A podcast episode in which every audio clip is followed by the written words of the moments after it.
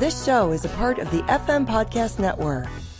Visit us at fmpods.com. When I was a kid growing up in Jersey, uh, anybody who was a hoot or really funny or something, uh, we'd call him a riot. Ladies and gents, uh, this guy's a riot in more ways than one. Bob Dylan. Once upon a time, you dressed so fine. You threw the bums a dime in your prime, didn't you? People call, say, beware doll, you're bound to fall. You thought they were all kidding you. You used to laugh about everybody that was hanging out. Now you don't talk so loud. Now you don't seem so proud about having to be scrounging around for your next meal. How does it feel? How does it feel to be without a home, like a complete unknown, like a rolling stone? This is Pod Dylan show that celebrates the work of Bob Dylan one song at a time. Proud member of the FM Podcast Network. I'm your host, the freewheeling Rob Kelly, and joining us once again to talk about the Titanic, the epic, the eternal, like a Rolling Stone from 1965's Highway 61 revisited is returning Bobcat Rebecca Slaman. Hi, Rebecca. Hello. Thank you so much for having me on this monumental podcast. I'm so happy to be back doing something that is universally agreed upon to be great. well, that was what I was going to get to is that your, your two previous appearances on the show, you chose to cover some of the less heralded aspects of Bob Dylan's career. Let's be nice about it. Uh, we talked about the Hearts of Fire movie, which is yes. still one of the most fun conversations I've ever had because that movie is bonkers. And then, uh, for your second appearance, you talked The Boxer, Bob's covers, mm-hmm. Bob's, uh, unusual cover of The Boxer from Self Portrait. But so when I invited you on the show, you know, to come back, I mean, we got to meet at the, the Tulsa conference, which was, which was wonderful. And I wanted to have you back on the show. And then I said, you know, whatever you want to talk about. And you went the other way. you went the other way. You know, there's that Napoleon quote from the sublime to the ridiculous is but a step. And this is the reverse of that because you picked an unassailable song yeah, in the sure songbook, considered one of the great rock pop songs of all time, like Rolling Stone. So, okay. why this one, Rebecca? Well, I have to, I have to make talk directly to the listeners right now. I give a list and it seems like you wanted to argue with me a little bit for the first two, just cause it's more interesting, uh, radio or podcast. So I feel very honored that I am allowed to talk about this iconic song on your podcast. It's the best, but I also, I feel like I deserve it. I kind of feel like maybe the song's about me a little bit, or at least that's what I thought when I first discovered it. I'm like, you know, I kind of enjoy Bob uh, scolding me in this way. it's it's kind of refreshing because that's what the song's about. You know, everyone says it's uh, you know, a screed. It's really nasty and mean, but there's a bit of empathy in it that I'd like to talk about more. Absolutely. Well, yeah, and and, and to your point, you've done your bit for Bobcats everywhere by taking taking the taking the heat for loving Hearts of Fire and the Boxers. So yeah, you've earned it. You've earned it. I think you mm-hmm. did. You sent me a list of what songs you wanted to talk about. And when this was on your list, I just zeroed in on that. I was like, this is just too good. Rebecca Slaman on Like a Rolling Stone is just too good. A show notes sentence to pass up on to that. I'm so uh, honored, really. Yeah, I just could not turn it down. Now, of course, we I talked about this song way uh way year way years ago. That's not a thing. A couple of years ago when I did our first and so far only live episode with uh, music critic Tom Moon, and that was a that was a really fun conversation. But of course, this song is so huge, it looms so large, not only in Dylan's canon, in the canon of mm-hmm. popular music that you can't get to all of it in one show unless you did like a five hour show, which we're not going to do everybody. Mm-hmm. But, and that to me, that's normally that's daunting and it kind of makes me, I don't know if I want to cover, but because it is so big and there's so many angles to take, it's almost like, well, we, it's, you can just kind of focus on a couple of them and maybe have another conversation down the line in another aspect because it is so huge. Now you said when you first heard this song, do you remember when you first heard this song? Yeah. I mean, I guess not really because it's always been around. I probably heard it many times before I actually heard the words. Um, but yeah, you know, I've talked about it previous times I've been on here. I'm sort of a newer fan, but you know, the years go on. Um, so yeah, I was just out of college in 2020 when my Bob Dylan obsession really started. And at that point, I had been living the high life in New York City. I was at college. I was having a great time. I was like, it's my senior year. I've done everything right. I'm going to get to live in the city and I'm going to have a great job and everything's going to be great. And then boom, you know what happens in uh, March of 2020? Mm. I get sent back to New Jersey, back to my parents' house. And, you know, it was just wide open to receive this message of like a rolling stone where, man, you should have seen something coming, right? It was bound to all fall apart at some point. So I would just like get in the car and not go anywhere, plug in my phone and listen to the live version of like a Rolling Stone, like over and over again. And it was kind of cathartic in a way. So that was my first relationship with it. Uh, what, no, she said the live version. Which live version? The Judas version. The, okay. The best okay. version. It, it got so oh, bad that okay. Okay. I would listen to that version like so much that when I would listen to the album, I was like, oh, I don't know about this, but eventually really? I appreciate it too. Yeah. I mean, I, the energy, the vowels, the yelling is just so much better in the live versions.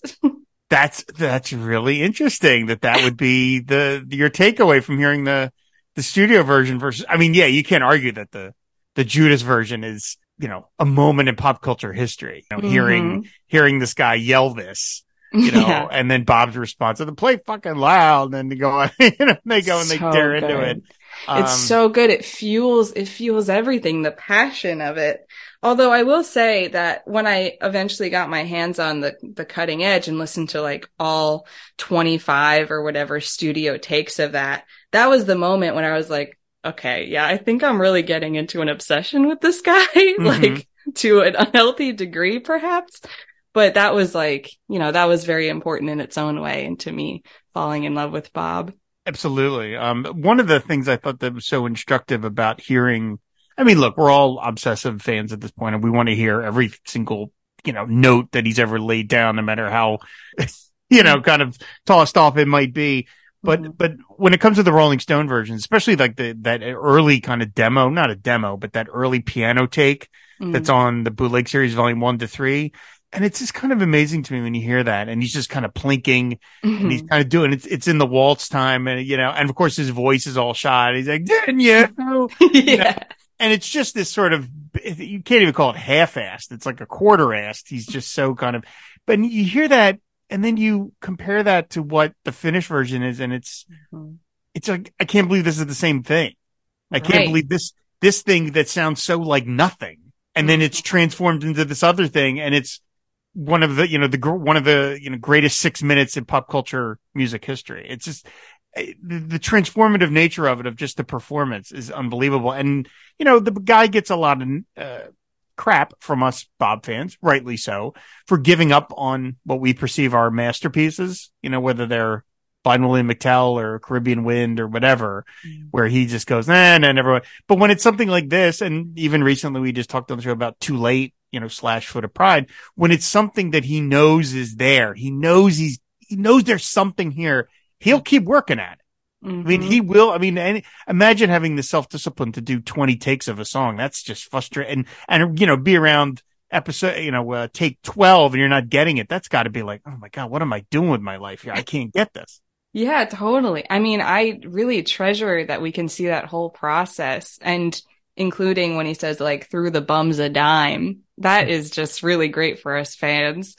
Uh, and yeah, he works on it so hard that basically never changes again once it gets past that final version. I think the only thing that changes is when he sings it live, he says, exchanging all precious gifts and things, better take your diamond rings, which I think is a better rhyme. But other than that, it's it's pretty solid from that that final version. Yeah, once he honed it down, um, Mhm. I know that like there was there was there's one. I don't think he ever sings this, but there's in the the lyrics famously that this was boiled down from what he sometimes said ten pages, sometimes he said twenty pages. But one of the refrains was the with the rhymes, what it was, uh, you know, the uh, to be on your own, no direction home, like a complete unknown. One was uh like like throwing a dog a bone, which is like, thank God that did not make it Yeah. the final That is that is not one of his finest lyrics. that was just you would just start laughing, like trying to with no direction, no dog a bone. Like, what? What? What? You know what, what he's doing? So Bob knew how to edit his Mhm. language at that point, which is you know, really good. So Yeah. I mean, so what is it about? the- What is it about this song? I, I, oh, I mean, look, we all love Bob's material. We all find it to be fresh, no matter how Mhm. old the songs are. But this song, to me, every time I listen to it, it it does. It sounds so corny, but it does feel like you're sort of hearing it for the first time. It, it actually just the other day, it happened to be on the radio of all, th- uh, well, Sirius XM. But I mean, it, it was, they don't play a lot of Bob. Even they don't play very much Bob and they certainly don't play Rolling Stone, but out of nowhere they played it and it just, I cranked it up. We were in the car and I cranked it up and it's like, God, this thing just doesn't age this song. Mhm. And like, how did he do that? I mean, what, what is it for you that makes this so uh, just, you know, like just a- again, like angels? Yeah, it's it's interesting how it is so tied into like the mythology of Bob Dylan. So like when when he was blowing up for going electric and everything, it was like this and positively Fourth Street is what people cite as like this is the Bob Dylan attitude. Like it's hmm. it's cutting and it's it's kind of mean and it's different than all the other pop fluff that was playing on the radio at the time. So I think that has a lot to do with like its staying power in the culture. But as a song, it is something that appears so simple at first and it grows each time you listen to it, like you said. Like it seems like, like it's something that's sneering and there's like a, a sort of victim in this song. But it's not that straightforward if if you zoom back out to the structure of it, the chord progression, the way it kind of explodes into this chorus of like crescendo. How does it feel? It's like, it's a question and it's about growing up and it can apply to so many different things, even though it's about one specific person in the song.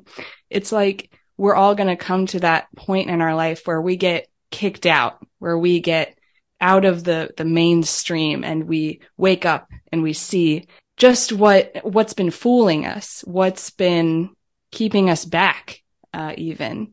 And it's kind of, it's, it's cathartic. Like the way that I was drawn to it was this catharsis of you can admit this truth about the world. You can, you can look back and see the ways that you were foolish when you were younger. And I feel that in some ways the song might, might have been autobiographical for Dylan. Cause how can you get so inside this feeling, inside this question of how does it feel if you haven't experienced something like that too? And, you know, as he's moving away from the folk movement towards his own path, he sees all these fake people around him. Um, but again, it's, it's more than that. It's like a bigger idea of, of growing up, of maturing, um, and of empathy. That's a, a marvelous observation because I have, I've always thought something similar. Here, I just realized I'm complimenting myself. That was a great observation because I share it. But, uh, but, but I, I, when I was coming up and becoming a Bob fan and I was reading a lot of books about him, right? There was so, and you know, a lot of the books I read were, were terrific, but there was so much bandwidth seemingly by Bob fans wasted on who he was talking about, right? Mhm. And I, even from the beginning, I never cared about that. That never seemed important to me. That it was, you know, like, oh, you talk about Joan Baez. I'm like, all right, maybe he is, but what, who cares? That's not what we're, that's not, the, the song has gone beyond that, what it, what it might be. But I, and, and related to his other, some of his other songs, I always find that he, fi- he reserves his most withering criticism towards himself not other Mhm. people. As, as tough as he can be, I mean, certainly positively Fourth Street, as you just mentioned, is brutal. Mhm. But I always find that he goes after himself harder than he goes after other people. Mhm. And that's to me, and knowing what we know about his career at the time is that he, you know, coming back from the uh, European tour, which we see and Don't Look Back, and that he was feeling like, what am I doing? You know, what is that? Am, am I, am I really headed in the direction? And then he writes this thing and he finds that it's a breakthrough. But yeah, I've always sort of thought that at least in terms of the inspiration, this was about himself, that he's singing to himself. He's calling himself Miss Lonely. He's talking about all these things that maybe he's fallen for because of course at this point he's becoming a superstar and he's mocking himself a little bit and he's just inquiring to himself, how does it feel? And, you know, I said this on the live episode is I feel like I honestly, as much as you can value judgment, any of these things, I think this is his greatest work this single song because I feel like in some ways the question, how does it feel encompasses all of his other songs. Is, is Mm-hmm. that question? Mm. He's asking you, the listener, and he's asking himself. And that's ultimately what he, what he's almost always been about. How does it feel? Mhm. in any given moment. How does this feel? I, this is how I feel. This is how I'm putting it down. And I have the skills and the creativity to put it down in a way that makes me unique. But basically, I'm asking the question of everybody. How does it feel? And when you sing along to it, again, it's for such a long song. It's so immensely, immensely sing alongable to Mhm. That, that part is, is so marvelously cathartic to break it. And when you think about that, the line, you know, the verse lines are so complicated with all these crazy characters and the Siamese cat and the, you know, all, and then to boil it down to something as simple as how does it feel? That's it. Yeah. How does it feel? It's like a revelation. It's like the, it's describing a moment of revelation and it's asking the listener to also like use your brain and, and take stock of how you're feeling in that moment. It's really like kind of meta. It's brilliant. Yeah, right. Yeah. Uh, and of course, you know, Dylan with his, his marvelous internal rhyme schemes Mm. is, is makes things so, uh, you know, kind of fun to sing along to. I mean, you know, opening up, first of all, opening up with once upon a time immediately sets it on this, you know, wonderfully timeless thing of once upon a time. It's like a children's story, you know, once upon a time, but then time, fine, you know, Mm. bums a dime in your prime, didn't you? And you're just, you know, we're, we're two lines into the song. You're already like, God, I've already been hit with about five different rhymes that he's throwing at me. Like, wait a minute, hold on, let me catch up here. Before, before- you know, before you can even think about that, he's already moved on to people call, beware doll, you're bound to fall. Like, it's just the, just the amount of stuff that he's throwing at you is just so overwhelming and, and energetic, energizing. You know, it, Yeah. it feels like, wow, you're just like, yeah, suck me into this. And as the music is pushing me along and, you know, the opening, uh, gu- gu- guitar on Hard Day's Night Mm. is many people have said is like the most iconic opening to a song that they you know it, it heralded the changing of the culture that gung, you know, that Yeah. bit. And I remembered a bunch of years ago, I think it was, was it Justin Bieber or was it, uh, it was somebody, some recent did that, like a Super Bowl halftime Ah. show. And they, they got into, people were like, how dare they do that? How dare they reappropriate? It might have been Justin Timberlake. And it was, but it was, there was this controversy sort of of like, how dare they reappropriate the most famous guitar strum in rock history? But to me, that snare drum that, you know, people again have called it like, sounds like a rifle shot Yeah. It's so, it's just so, what an unbelievable way to start it. The, the, and then boom, off we go. Yeah, it's like it's like I feel like of all the images in the movie I'm Not There, when Cate Blanchett takes the stage and then they all turn around and like shoot the crowd. That's exactly like the imagery you're getting from this sound at the beginning. It's like bam, get out of the way. and you know, there is something, I you know, you mentioned about, uh, when you were in New York and having to go back to, you said kind of resignedly in your voice, back to New Jersey. As someone, as someone who has lived in New Jersey, uh, since the seventies, I can totally appreciate that when you leave New Jersey, having to go back to New Jersey is not, that's not the move you want to make. Not until like maybe I'm a bit older. I still got a lot of New York living in me. I could just hear it in your voice. I went back to New Jersey. Like, yeah, yeah, it's not, that isn't exactly what you want. So I, I totally, totally appreciate that. Yeah. Um, so, but yeah, I mean, there is something so, again, so wonderfully marvelous about the, the, the sort of freedom that you feel Mhm. from this song. And even though, again, it, it is seemingly kind of mean spirited towards this person, again, we're talking about, I think it's Bob talking about himself, but again, the idea of when you, I mean, you get to the end of it, when you've got nothing, you've got nothing left to lose. I mean, there is that, it doesn't sound great when you've got nothing, but at the same time, you're like, yeah, but I, I'm, I'm in a new realm here. And I don't know. I mean, there are not that many songs able to kind of capture that. And he was able to do it in these six minutes. And that's what makes this song, this song. Yeah, it's the freedom. It's definitely a feeling of freedom, like just like the burst of sound at the chorus, the way he he shouts it out. It's it's beautiful. And the way that he integrates like you were saying, like this fairy tale language with this very of the people words like uh, hanging out, everybody that was hanging out. I, I feel like that doesn't even have the same meaning as it did in 1965. Mhm. Um, but yeah, it's, it's these highbrow sort of fantasy ideas and language mixed in with the hard, the hard truth that you're going to learn. Um, so even listening to it kind of makes me, gives me that Bob Dylan feeling of, I'm kind of smart. Like I'm kind of, kind of highfalutin, but also like telling the truth.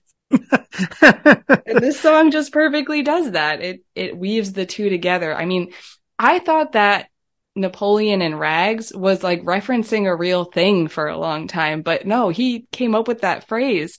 Um, that's just amazing. it is good. It's a wonderful, even if you don't really know what it means exactly, even, you know, for your own personal worldview, you're just kind of like, I don't know what that means. It conjures up such a wonderful image of, you know, somebody who is kind of, you talk about highfalutin, but yet they're dressed in rat, you know, they're not who they appear. They're not who they sell themselves to be. Yeah. you know um again they open this the second verse but they never turned around to see the frowns on the jugglers and the clowns when they all came down and did tricks for you you never understood that it ain't no good you shouldn't let other people get your kicks for you Mm. again the, that that rhyme that sort of internal rhyme that he's doing and then the the idea that you know this person is letting the crowd again this is the way i think bob's talking to himself it's Mhm. like you're letting the crowd enjoy the thing that you should be enjoying, whatever that thing is. You're Mm. kind of handing it off to people, almost like looking, maybe I'm, it's crazy here, but like you're looking for their reaction and it's Yeah. in their reaction that you're getting satisfaction. And that's, that's not a wise thing. And that sounds like somebody who is playing to a crowd, Mhm. you know, like I'm, And- I'm getting, I'm getting satisfaction from them liking what I'm doing, but that's kind of not a great way to go.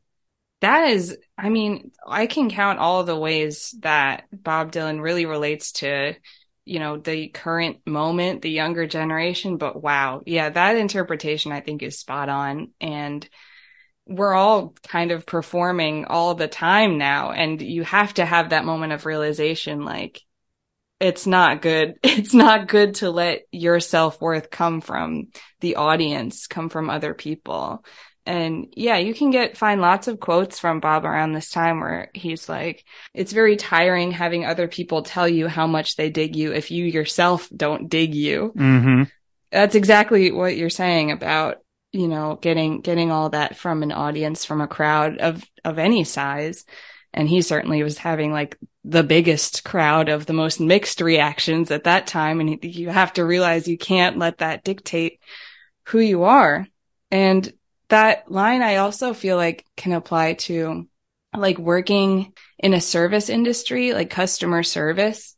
It's basically the biggest job for younger people and it's replaced industry as the largest like quote unquote blue collar job. And boy, I tell you, these people who have never worked customer service, who don't understand the people who are putting on a performance for them every day, Mm. they are so stupid. like you, you freaking idiot. You don't know that when you treat us bad, we're all turning around and talking shit about you. That's Oh, kind yeah. of how I see that. You never turn around to see the frowns on the jugglers and the clowns when they all did tricks for you. Like we're all here. Yeah, I'll, I'll serve you popcorn or whatever, you idiot. That I- that's where the griping really comes from for me in this song is the perspective of the clowns. having worked as a worked in retail for many years, yeah, yeah, I I I don't really believe that everyone should be um conscripted into into in, into service for any reason because I just don't you know the personal freedoms or whatever. That said, I do think um it is very helpful to everyone have worked as a retail uh employee in or in the service industry that's a, that's a broader broader way of putting it the service industry just to get an appreciation for what people put up with Yeah. you know It's Um, the it's like a class divide in the same way that it appears that like Bob is talking about this higher class young girl falling down on her luck. Uh, you know, it's representing the same thing. When you mentioned you know if you're like younger bob dylan fans um i mean again i'm not going to try and get you to be like hey Rebecca, please represent all of younger Bob Dylan fandom. please, you know, I'm sure they all have one homogenous opinion, which you are here to express. So I want to, but I, but I, I genuinely am fascinated at this because I remembered reading in an interview that Bob apparent, again, this is from that Jim Dickinson interview that I quote incessantly on the show about, and he, this is him paraphrasing Bob. So now we're getting this sort of third hand exactly. So we don't know, if, you know how much of it is true, but it was in the nineties when Bob said that he started, you know, doing the, doing the concerts and he saw that the audiences got more diverse mm. and they got younger. And he said he felt like, well, I got a new audience and a new audience deserves new songs and that led in its own way to time out of mind and and you know all the records we've we've done since and you know you could take how much of that is really accurate or not that's again that's jim dickinson's view of what bob said to him mm-hmm. but you know eh, as a musician as a as a performer it's got to be great to all of a sudden look and say wow i'm reaching people that i never would have thought i would have reached mm-hmm. and you know speaking only for yourself i mean of course like what is it about we're getting off Rolling Stone a little bit, but I mean, what is it about Bob that strikes you as someone growing up in just, you know, basically growing up in the, in the 21st century and, and mm-hmm. coming, coming to his work so relatively late in the process. Again, that's everybody's, anybody, I got to him in 1989. For a lot of people, that's really late. Mm. But what is it about him that, that struck you so heavily and how is it that you, he strikes such a chord for someone who is what he's you're probably what a third his age, a quarter his age. yeah, I mean, I there's so many answers I could give for this, but the thing that initially really captured me about Bob Dylan was this about this time in his career in the mid 60s that time paralleled our time so so well um you know the civil rights movement the generational divide the the yearning to like create something new is and and the sense of humor the absurdity the the mod postmodern movement that all really captured me when i was you know searching for ways to understand my own time. And i'm so glad i did um, because i i learned you know bob dylan isn't just his 60s career he's so much more than that. And his work is endlessly interpretable so even though I'm saying like it's really relevant to this time now, I think that the lyrics, the ideas can be relevant for, you know, generations to come. There's something I, I want to say inexplicable about Bob Dylan's artistry, but you know, there have been many books and podcasts into trying to explic it, trying to explain why, why it's so good. Uh, it's hard, it's hard to put into words, but He's funny. He's great at writing music. He's basically like a modern day Shakespeare, mm-hmm. I think. And when, when we're so divorced from that initial time of when he became famous, which is like the mythological 60s, and we're not still, not as much restating that canon. Like Bob isn't probably as as big as he's been in the past, we have more of a chance to reinterpret it for our own time. And just like we're doing right now, like you do on the podcast, it's reinterpreting, hearing other people's ideas.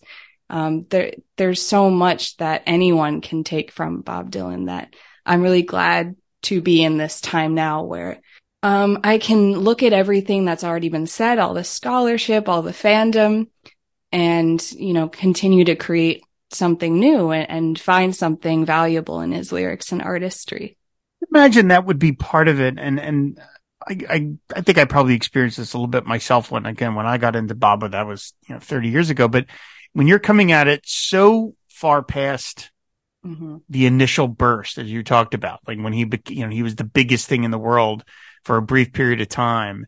I mean, we, you know, we've all seen videos of him playing in front of a sea of people that that he would never be able to play for now. You know, they don't even have con- outside of like Taylor Swift. Nobody can nobody commands crowds of that size. Mm-hmm. Um, that would be a hell of a double bill, by the way. But anyway, um, but uh, but but there is, and kind of tying it back to this song, there is a sort of freedom, I would imagine, of saying the the takes on this material have come and gone Some are more valid maybe than others.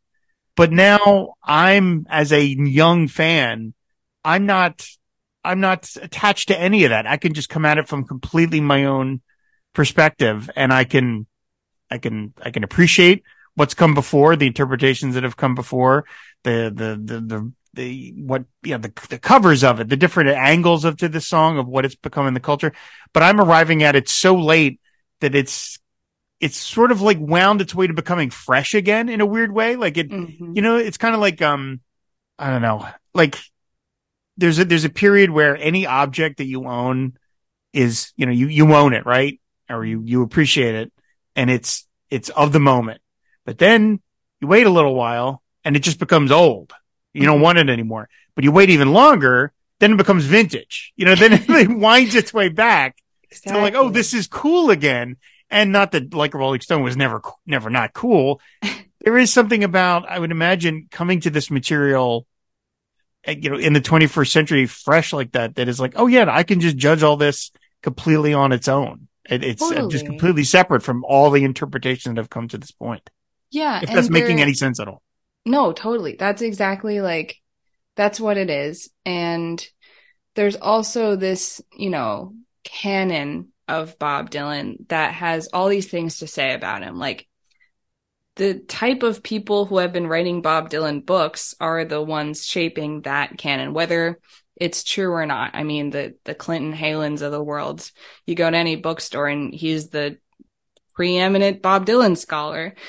Um, so these conversations where we are re-examining and looking at the source material can help us create a more nuanced vision of what the music means or what it is. Like on your panel in Tulsa, you had such great, insightful things to say about what is so great about diversity is you can learn something new from people of different experiences. I mean, that's, that's the heart of it. So I really appreciate getting to talk about and getting to offer my own insight into the song, into Bob Dylan, because I think it's really useful to how his legacy will be going forward. Yeah, and it's certainly you know we all know about him that that he regards his work. He's creating. He feels like he's creating his work live every night. You know, every version.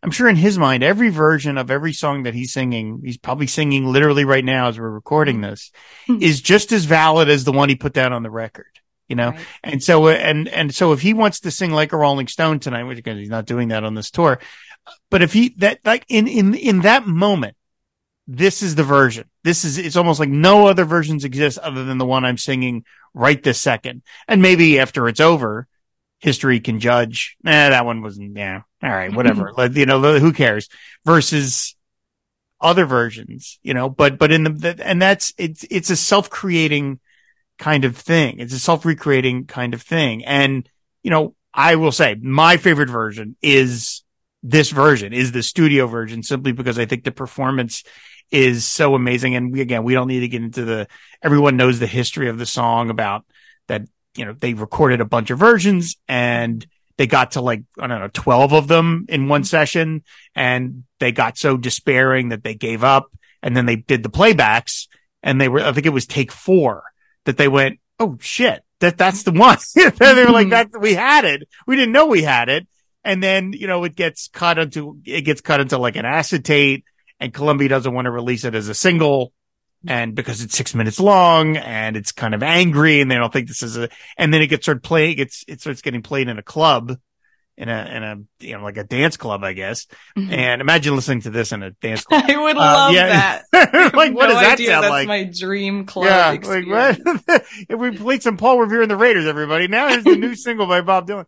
Um, hey, sit sit down, everybody. This is going to be six minutes long. I'm going to flip it over, by the way. But and then you know it, it starts bopping around, and Columbia realizes, oh geez, this is a hit, and they put it out. And this ended up charting Bob Dylan's greatest chart success. This came in at Mhm. number two, which is the highest he's ever ranked. Uh, he didn't, it didn't get to number one thanks to the Beatles help. You know, guys, you had a lot of hit Come on. singles. You couldn't give Bob the one.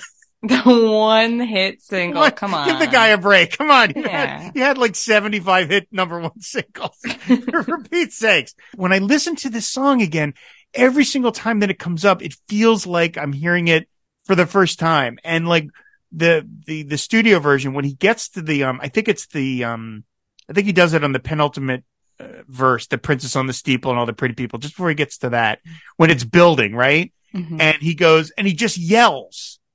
He just goes, ah! Like, yes, that's like so just good. that. And I'm like, that's my favorite part of the song. Just, just he's so he- he's the muse has got him so hard, or he's got the muse, depending on what your point of view is, that he just he doesn't even have the word to verbalize it. It's just this guttural yell, Yeah. and the fact that they left it in too. You know, that Tom Wilson didn't Mhm. like wipe that. They were like, no, no, no, let's leave it in.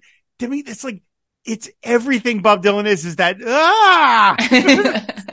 oh my god, yes.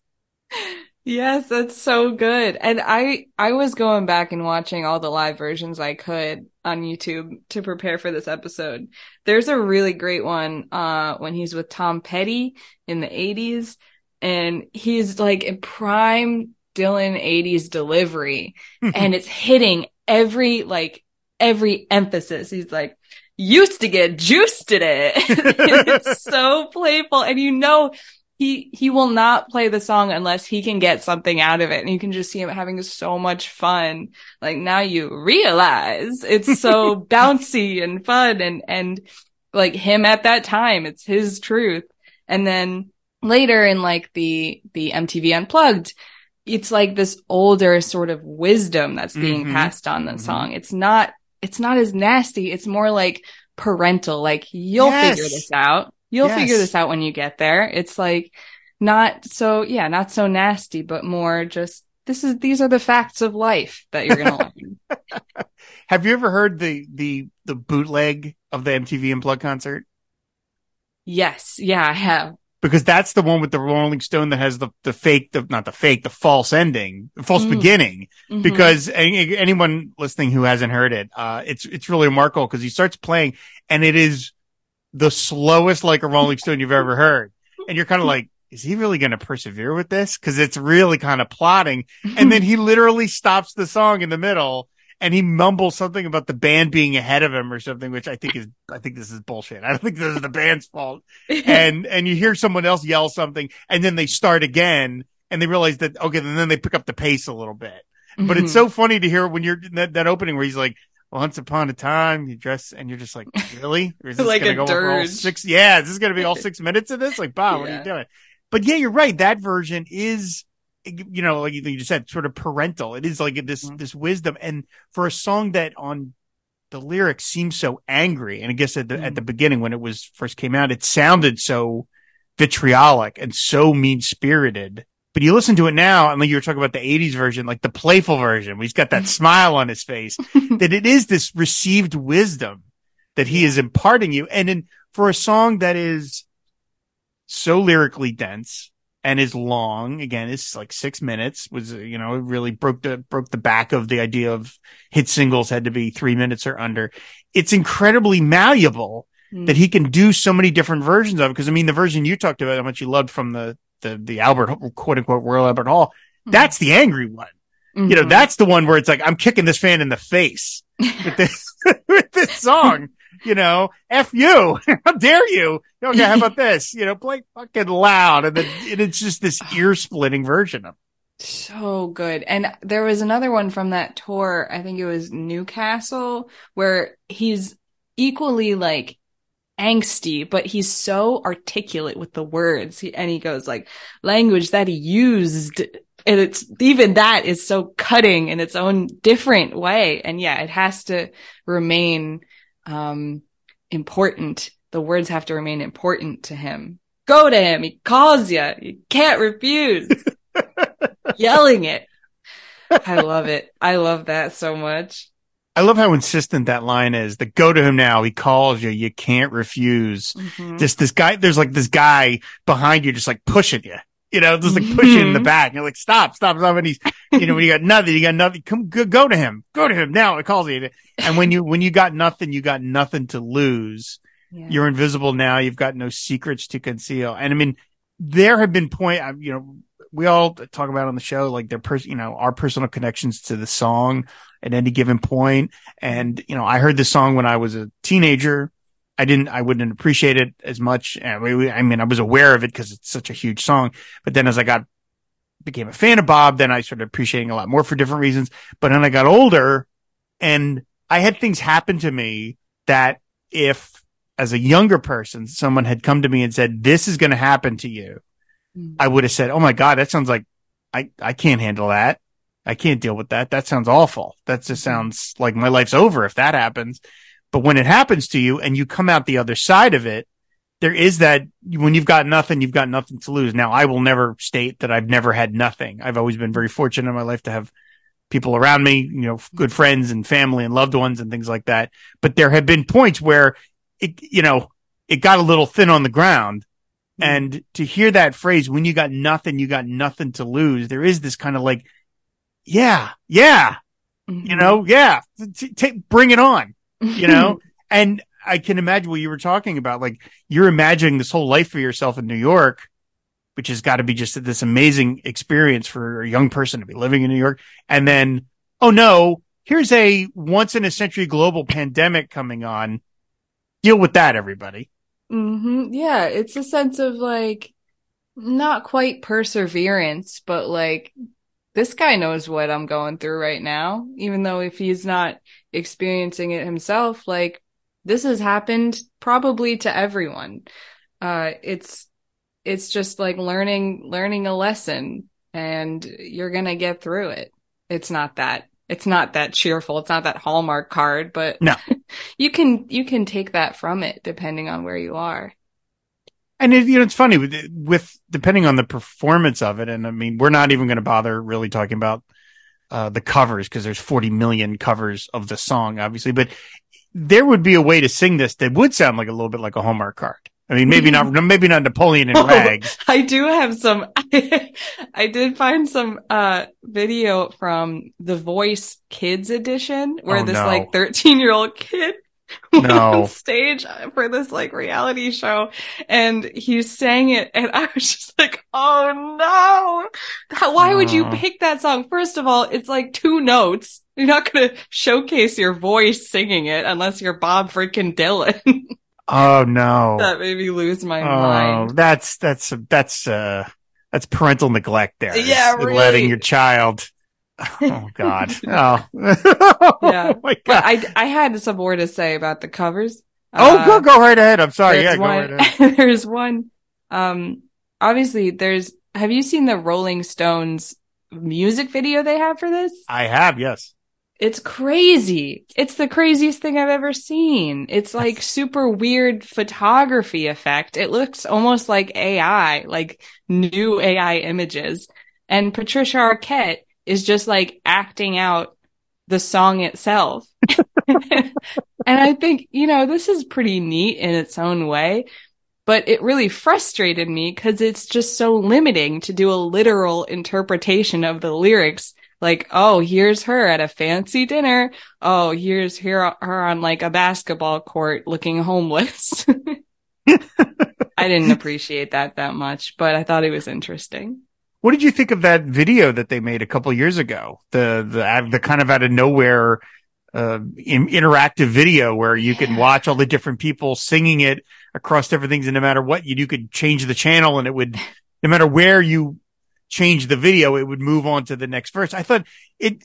I I enjoyed it for its novelty, but I did wonder mm-hmm. like what why now? What is this? like, what a what a strange choice. Yeah, that was pretty weird. It. I think that I missed it initially and it wasn't up anymore when I was trying to look for it when I was first getting into Bob, but more recently I came across it and I'm like, all right, this is pretty cool. I mean, you see all those random people, uh, Chumlee, Chumlee's in it. You know, Bob's got a connection to the, yeah. Pawn Star guys. We know that. Yeah, yeah. Yeah. As good as a novelty. I'll, I'll agree with that sentiment. If you want to see Drew Carey from The Price is Right sing lyrics still like a Rolling Stone. That's your song. Uh, there's something wonderfully perverse about, uh, you know, and typical Bob perversity that that version that you love, the Albert Hall version, of course, did mm-hmm. not get released until the 2000s or the no, mm-hmm. excuse me, the 90s. The first you know, officially released live version of the song was the version on Self Portrait Oh, the Isle of Wight. Isle of like, Wight. Wow. wow. That's the one that he wants to commit the record for everybody to hear is the, the is so syrupy voice version at the Isle of Wight. Like, well, okay. That's a choice, Bob. Yeah. You know, there are some of those songs from that album where I'm like, I kind of like listening to that version of that, but I would not say Rolling Stone is one that I would prefer out of all No. the ones out there. Yeah. Uh, it's, it, of course, it's appeared on not every one of his live albums, but certainly a preponderance of them. There's the version on, uh, Before the Flood, which Mm. is, uh, you know, it, it's, it, it's an, you know, then that whole tour was like the arena rock version. And it's certainly very powerful and certainly very high energy. And uh, we know Martin Scorsese loved it because it, it's, he uses it as kind of a centerpiece for, uh, uh, a short, uh, a short film that he did in the New York Stories, uh, movie with Nick, uh, Nick Nolte and, uh, I think, uh, Rosanna Arquette, actually, I think. Uh, Hmm. talk about Patricia Arquette and Rosanna Yeah. Arquette. I believe she's, she's, uh, with Nick Nolte in that film. And then there's the version on, um, Bob Dylan at Budokan. Mhm. And, uh, that record takes a lot of, takes a lot of shots. I'm surprised you haven't come on to defend it yet. Uh, but I'll say I actually really like that version. Uh, Yeah. it's very different. It's got sax in it. Right. um, but there's something about the way he plays with the words where he runs them all together, as you were talking about in a very playful way that it, it really changes the song where he sings it, where he says, uh, he sings it like he opens it with like, he's like, uh, once upon a time, you dressed so fine. You blew the bums a dime in your prime, didn't you? If you recall, say beware a doll, bound to fall. I thought they were all kidding you. it's just like, it's very fun and playful. Yeah, um, the way he- energetic. The way he, yeah, very, very, very much so. Mhm. Um, and then you said you mentioned the version that's on MTV Unplugged, which is kind of the more parental, uh, version. John Mellencamp covered it at the 30th anniversary concert. And then, of course, finally it got released on the, the, uh, the Royal Albert Hall set. Mhm. Is it, is it could be something, again, I don't mean ask you to speak for all people your age. Um, but is there something about that as, as more and more of our entertainment or, or that we consume becomes so commodified, Mhm. so corporate, so safe Mhm. that hearing stuff from a guy who is actively telling, actively giving an audience something it doesn't want is, Yeah. it, it feels very like, wow, this was a thing. Can you, you can't imagine anybody doing that nowadays of actively giving an audience. No, I know you, what you came to hear. I'm not giving you that. I'm giving you this. Yeah, no, it's amazing. That getting into like the lore of Bob Dylan at that time was so fascinating for that reason. I mean, it's it just goes along with the narrative so well of him, you know, rebuking reporters' questions, being funny, like going electric despite it all, despite the booing, all of that. It's really compelling to watch someone follow their artistic truth to the end like that. And, you know, he, he won for it. I mean, we all, we all agree Bob Dylan is great.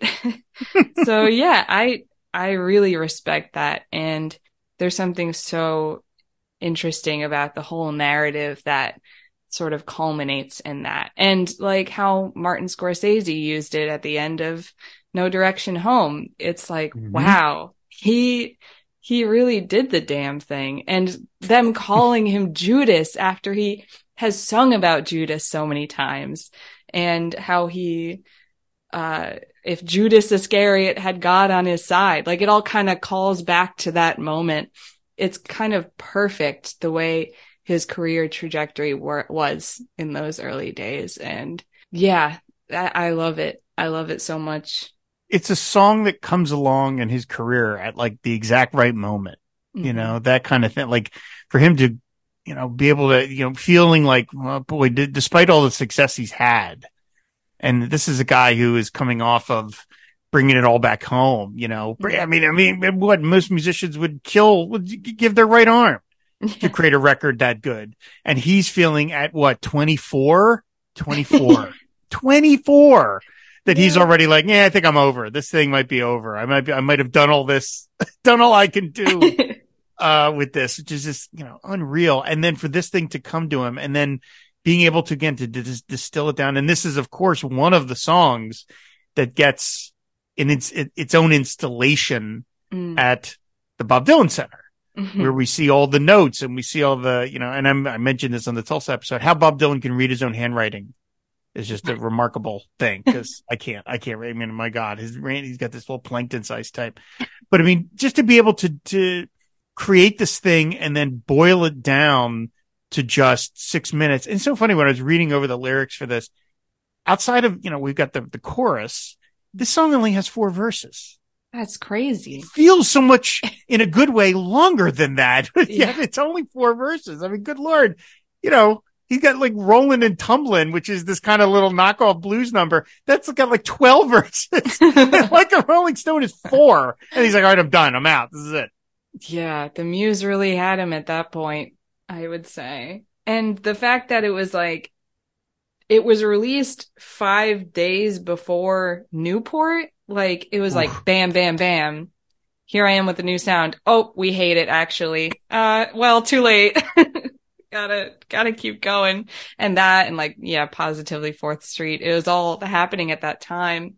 And it's all caught up in that moment and that reaction. But yeah, now that we can really look at the song separate from that, it's like how how could he have known so young all these things about the world? How could he distill it down into this beautiful music? I don't know. He it must have been the muse or something.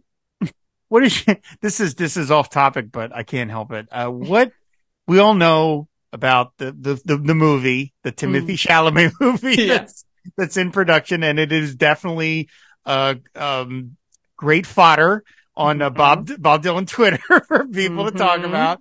Is what is your opinion about biopics of musicians? Where uh, are you pro? Or, I guess you know it could depend on the situation, but are you generally pro or con? Where do you want like okay in this specific instance? Do you want Timothy Sal- Chalamet sings right in the movie Yeah. when he eventually sings? Do you want to hear Bob Dylan's voice or do you want to hear Timothy Chalamet's voice? You know, I really like this specific question. I feel like I I've been asked about this movie for like the past three years, and it's still not going to be. As a young person, you are the another representative of I young know. Bob Dylan fans. I, but you know, I have a lot of opinions about it, so I'm happy to be asked. Um, I trust Timothy. I trust him. I I think that he's great, and I know that as far as I've heard about this movie, I have seen Timothy post about Bob Dylan reading all his books, uh, listening to it nonstop. You can see like he posts on his Instagram stories. He's always got some Bob Dylan going on, even when he was shooting like Dune 2 or the Wonka movie or whatever. I, I have faith that him as a young person will have a lot to connect to in creating the character of Bob Dylan. Um, as far as biopics go, it's not great timing considering how many we have had just in the past two decades. Yep. We did, and that's crazy that it's James Mangold because he did Walk the Line, which Mhm. has already been parodied excellent, excellently in Walk Hard, the Dewey right, Cox story. Right, right. So the fact that he's coming back for more with another icon, I think he will have an uphill battle, especially with us, you know, Bob Dylan Twitter faction. But, uh, you know, I, I, I don't know how much you could say it's going to be good or not when it, we haven't seen anything from it. And also they just said that Timothy is going to be playing 17 year old Bob Dylan. I, that What? made no sense to me because I'm like, well, did you? That wasn't when he was famous, so I don't get yeah. what that's about. what kind of story are they telling here? I we all thought it was just going to be around the Newport thing, the going electric. Yeah, But I guess if they want to show him at that high school talent show where he like blew out the speakers and got kicked off the stage, that might be entertaining too. Uh, but I don't know. I I don't know about James Mangold. I don't know what the story's going to be, be, but I have faith in Timothy Chalamet. I don't think it'll be that hard to do a Bob Dylan like as much as it's hard to do like a, a Tina Turner, you know, I Mhm. think he can maybe get through it, but I don't know. We'll Okay. see. yeah. I don't know. Sometimes on sometimes I'm like like when uh, Joaquin Phoenix and Mm. and Reese Witherspoon when they sing. It, they are singing. It's not Johnny Cash and June Carter Cash. And so Mhm. to me, on the one hand, I'm like, well, that gives it an authenticity because then Mm. it's but we know those are the actors that are really performing. And when you think about when an actor is playing a musician, half the time they're singing, you're like, well, God, to to sub out their voice Mm. is like you know redubbing them with a different actor. You're really removing a lot of their tool, a lot of tools out of their toolkit. At the same time, nobody can possibly. Joaquin Phoenix, as talented as he is, can't do can't be Johnny Cash. Right. Because there's right. only one Johnny Cash. So when Timothy Chalamet, however I feel about him, and I, I've not seen him in too much where I was like, oh my God, this guy's the next greatest thing. Um, but you know, he can't, he, when he opens his mouth and he starts singing Once Upon a Time or he starts singing Maggie's Farm, it's not going to be the version I want to hear. Well, Yeah. also, it's also going to take me out of it because I'm going to go, well, now I'm hearing Bob Dylan. I'm not watching the actual guy. So I think I'm leaning towards let, uh, let Timothy sing and let the chips fall where they may. yeah, I, I, I think you should open your mind when you enter that theater because you know where you know we're all gonna get pissed off about something, and that's totally fine. Uh, but you know maybe there'll be some good in it too. I think it'll be good to get the kids involved to our to our little The fandom. kids. The, kids. kids. Eh, why not? Why not? You know. yeah. Um, so one last data point I want to mention about Rolling Stone here is that it has been performed live 2,075 times. It is second only to, of course, Watchtower as his song Mhm. that has been performed the most times. And he has last done it in 2019. He performed it Mhm. first, July 25th, 1965. So I mean, bang, like right after it was recorded, Hmm. he had it. He was out doing it. And of course, you know, it's been part of the repertoire forever. And it's not always something he can nail down. I've heard lots of kind of eh, okay version. It's, it's, it's a slipperier, slipperier song than you might imagine. And sometimes he's got the energy and the juice and then sometimes not. And as you talked about, sometimes he can bring as he ages, a different energy to it. That I love that unplugged version. I really do. I think it's just terrific and it's sort of warm hearted in a way that the other ones aren't. And so he can bring different things to it. And, uh, but I mean, man, 2075 times. That's a, you know, Yeah. And you know, everyone says, oh, Bob Dylan's not going to play the hits. He clearly does probably his second most famous song the second most amount of times. Yep. So how can everyone get mad at him about Yeah. that? I don't know. so, but, uh, yeah, I mean, it's a, it's, it's such a, it's such a huge mountain to climb. And that, like I said, it's, it means lots of different things to lots of different people. And it, again, just listening to, listening to it on the radio just a couple days ago. And I mean, I've heard the song four billion times and it just still sounds fresh and you still sing along to it. And it, it just, there's just something, there's this alchemy in there that, uh, you know, kind of only he can figure out. And luckily, you know, the rest of us just get to enjoy it. We don't have to worry about the, the makings of it. He was able to sort of put it together in his mind and put it out there. And it just sounds, you know, there, I can't think of that many songs really that are what, 55, 58, 58 years old now? Good Lord. Wow. 58 years old. Yeah, that's this, this song is 58 years old. Uh, like, you know, imagine listening in 1965 to something from 19, you know, like 13 that you were like, Mhm. oh yeah, that still sounds fresh. You know, like, Yes. what? It's Um, completely nuts. yeah, uh, but it, it's it's it's just it's just such an amazing accomplishment. It really is, and so uh, I'm really glad that you wanted to talk about it because it's like I said it's it all it's so big that it, it it people look at it from all different angles and they come up with something different, and so uh, I'm really glad that you wanted to discuss it. Yeah, if you want to make this into a like a Rolling Stone exclusive podcast, I think you would have just as much material. and Then- I'm really glad that I got to talk about it. Excellent. Well, again, thank you. Thank you so much, Rebecca. I always enjoy talking to you. And so I can't remember. I should have done my homework, but I don't.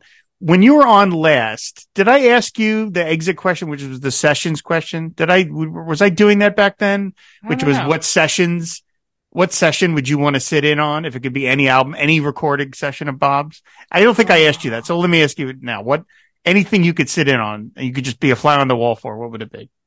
Oh, hmm. Maybe the Rough and Rowdy Ways sessions with Fiona Apple. Mm. I would love to see how he was sort of conducting the business of creating that album and what his like relationship is like with Fiona Apple. That sounds like something really secret that I would like to know. She's That would so be cool. great. And I feel like they they would have such interesting things to talk about. Yeah, I I would hope that that I could sit down on that. That would be pretty fascinating to watch, wouldn't it? You know, Yeah. just like, yeah, what, what do Fiona Apple and Bob Dylan talk about? Yeah, I want to be part of that. Pretty cool. He's like, oh, I love that criminal video of yours. Uh, so well, again, Rebecca, thank you so much for coming on. Again, it was great to meet you a bit very briefly at the, the Tulsa Center. It was just marvelous. And so why don't you tell people where they can find you out on the internet? Sure. Um, so on Twitter, that's my sort of my beacon where I hold court, uh, is I through the glass. You know, I've heard that people misinterpret that as like, like your eyeball through a glass window, but no, it says No. who through the glass? I through the glass. um, and that has links to everything else I've done. You can DM me, ask about my video from Tulsa or any of the Bob Dylan uh, symposiums. I'd be happy to share.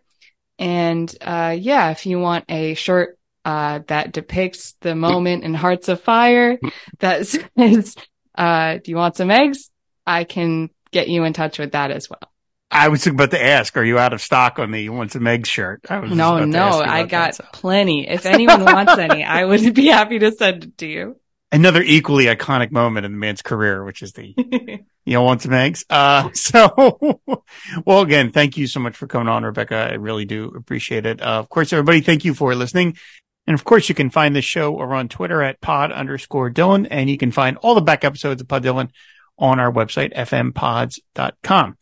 Um, there's one last thing I wanted to mention before we wrap up here. Uh, most of you have noticed that Pod Dylan moved from the Fire and Water Podcast Network, which I co-founded in 2016, to the FM Podcast Network, which launched this year and is dedicated to shows about music.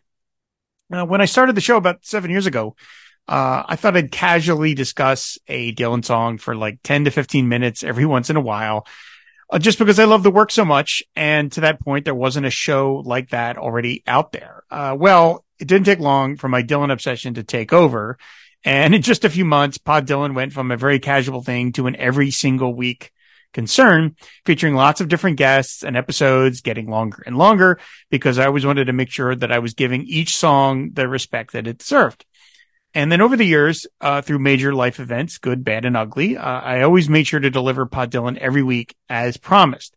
The show gained an audience much larger and much more involved than I ever would have guessed. And similar to how I respect Dylan's work so much to do the best show that I can, I similarly uh, respect all of you who listen to what I'm doing week in, week out. Uh, but Pod Dylan was always an odd fit in its original home. So when the offer to join FM Pods came along, I took it. Uh, because the FM podcast network is subscription based, I finally have the chance to earn a little something back from all the hundreds, thousands of hours of labor I've put into it. Uh, one of the first benefits to everyone, whether you're a subscriber or not, was no more ads. I always hated them. So I was all too happy to nuke them once we moved over to FM pods. So if nothing else, uh, you can thank FM pods for not having to sit through all those terrible ads anymore. Um, I also started doing monthly bonus episodes on subjects that were a little off the beaten path of the show's original mission. Um, they've been a lot of fun and I plan to continue with them when the right topic comes along. Um, but another step the show is taking, uh, starting with the Saturday, August 5th episode is that every other show of Pod Dylan will be a free preview with the full episode becoming subscription only. So, uh, on those alternate episodes, you'll get to hear around 20 minutes for free. And if you want to hear the rest, you'll need to be a subscriber. Um, subscribing to Pod Dylan over on FM Pods is only $4.99 a month. That's only $1.25 an episode to see nothing of all the other fine Dylan content on the network. Um, you can sign up at fmpods.com or on Apple. Uh, if we can get enough subscribers, it really opens Pod Dylan up to a lot of things that never would have been possible before, like my trip to the Bob Dylan conference in Tulsa just last month. Um, I'll be mentioning this over the next couple of shows just to get everyone up to speed with where the show is going. Uh, I would love to keep doing Pod Dylan for as long as possible, and I hope you'll join me. Uh, so again, you can go to fmpods.com or Apple and subscribe to the show there. Um, so thanks for listening, and we will see you later. Bye. Uh, the first time that uh, I heard Bob Dylan, I was in the car with my mother.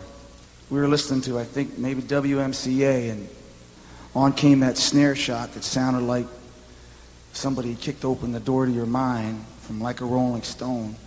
And my mother, who was she was no stiff with rock and roll. She she liked the music. She listened. She sat there for a minute and she looked at me and she said, "That guy can't sing." And but I knew she was wrong. You know, I sat there. I didn't say nothing, but I knew that I was listening to the toughest voice that that I'd ever heard.